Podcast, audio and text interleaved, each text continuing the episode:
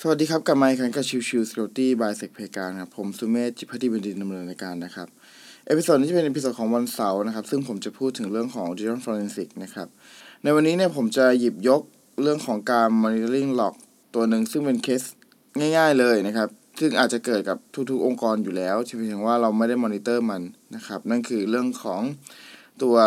Remote Desktop Brute Forcing นะครับคือแน่นอนว่าหลาย ๆ องค์กรนะครับมีการให้สามารถเข้าถึงตัว Windows Server ได้จากภายนอกนะครับจากอินเทอร์เน็ตนะครับผ่านตัว Remote Desktop ก็คือ 3389 นะครับเอ่อซึ่งแน่นอนว่าตัวของ Attacker ธรรมดาทั่วไปเลยครับ มันจะมีบอทคอยมาเช็คอยู่แล้ว แล้วก็คอยพยายามจะ boot force พวก default password ต่าง ๆ username password ที่เป็นแบบ เดาได้ง่ายต่างๆ พวกนี้นะครับ มันจะถูกใช้เสมอนะครับ ทีนี้โอเคแล้วเราจะทำการมอนิเตอร์การโจมตีแบบนี้ได้อย่างไรล่ะนะครับ ก็จะแนะนำให้ดูในเรื่องของตัวหลอกของ Windows นะครับ ซึ่งก็คือ Event Code 4625 นะครับ Event Code 4625 นะครับ จะเป็นลักษณะของการทำ Remote Desktop แล้วไม่ Success นะครับ แต่ถ้าสมมติ Success นะครับก็จะเป็น 4624 นะครับ แล้วก็ Lock on Type เป็น Type 3 นะครับ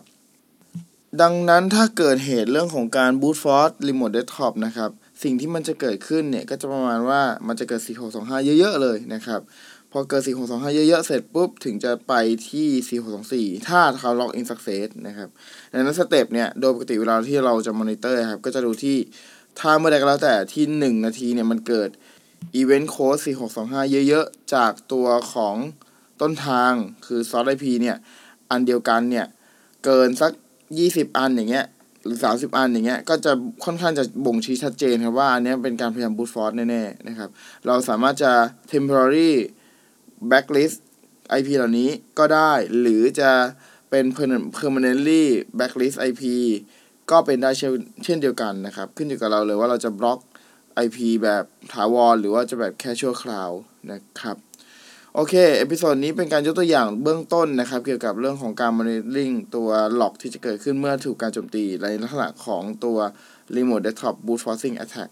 นะครับ โอเค episode นี้ฝากไว้เท่านี้นะครับ ขอบคุณทุกๆท่านที่เข้ามาติดตาม แล้วพบกันใหม่สำหรับวันนี้ลากันไปก่อน สวัสดีครับ